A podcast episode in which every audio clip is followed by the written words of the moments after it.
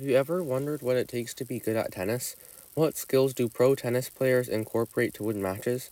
Welcome to my podcast, Tom's Good at Tennis. My name is Tom Lee.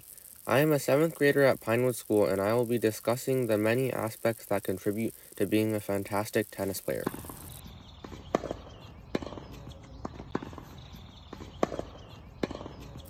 As an avid tennis player, I know that having many skills contribute to being good at the game. Athleticism is one of the most important skills to have as an amazing tennis player. Being athletic is crucial because many times in a tennis match, you must get to the ball extremely fast to win the point. To be a good tennis player, you have to win as many points as possible. One way athleticism can help would be getting the ball back so that your opponent must hit another ball. Another aspect of tennis is that your mental strength must be persistent to help you win the match. When playing a tennis match, sometimes you will feel like the opponent is too good for you, or it just isn't your day. Therefore, you need a good mental toughness to power through the match. If you focus on every ball, there will be a better chance of winning, even if you aren't playing your best that day. According to Dr. Jonathan Fader, staying mentally tough will not only give us the strength we need to deal with our mistakes or subpar performance, but also provide us with the resilience to keep going despite them. When events don't go our way, or the way we expect, we cannot lose focus or determination. A good way to build mental toughness is to have a plan before executing the play. Therefore, you will know exactly what to do when the opponent hits the ball, and you won't feel like you don't know what to do against a good player.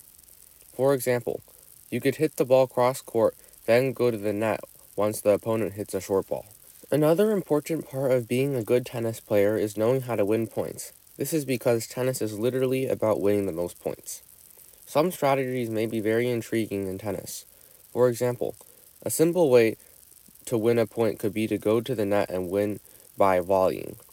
A more complicated way to win a point would be to rally until you have the chance to make a more aggressive shot to end the point. According to Bleacher Report, a higher percentage of first serves removes a great deal of stress regarding the second serve. This makes it so that you can rely on your serve to win your games in tennis. Perhaps the most important part of being great at tennis is access and practice. As Malcolm Gladwell said, if you have time to practice 10,000 hours, and if you have access to the place or thing you need to practice, you will become very good at the sport or skill. For example, the Williams sisters had access to their coach, their dad, Richard Williams, who taught them how to play tennis. They were also committed to tennis and practiced for many hours a day. Therefore, Serena Williams won 23 Grand Slams.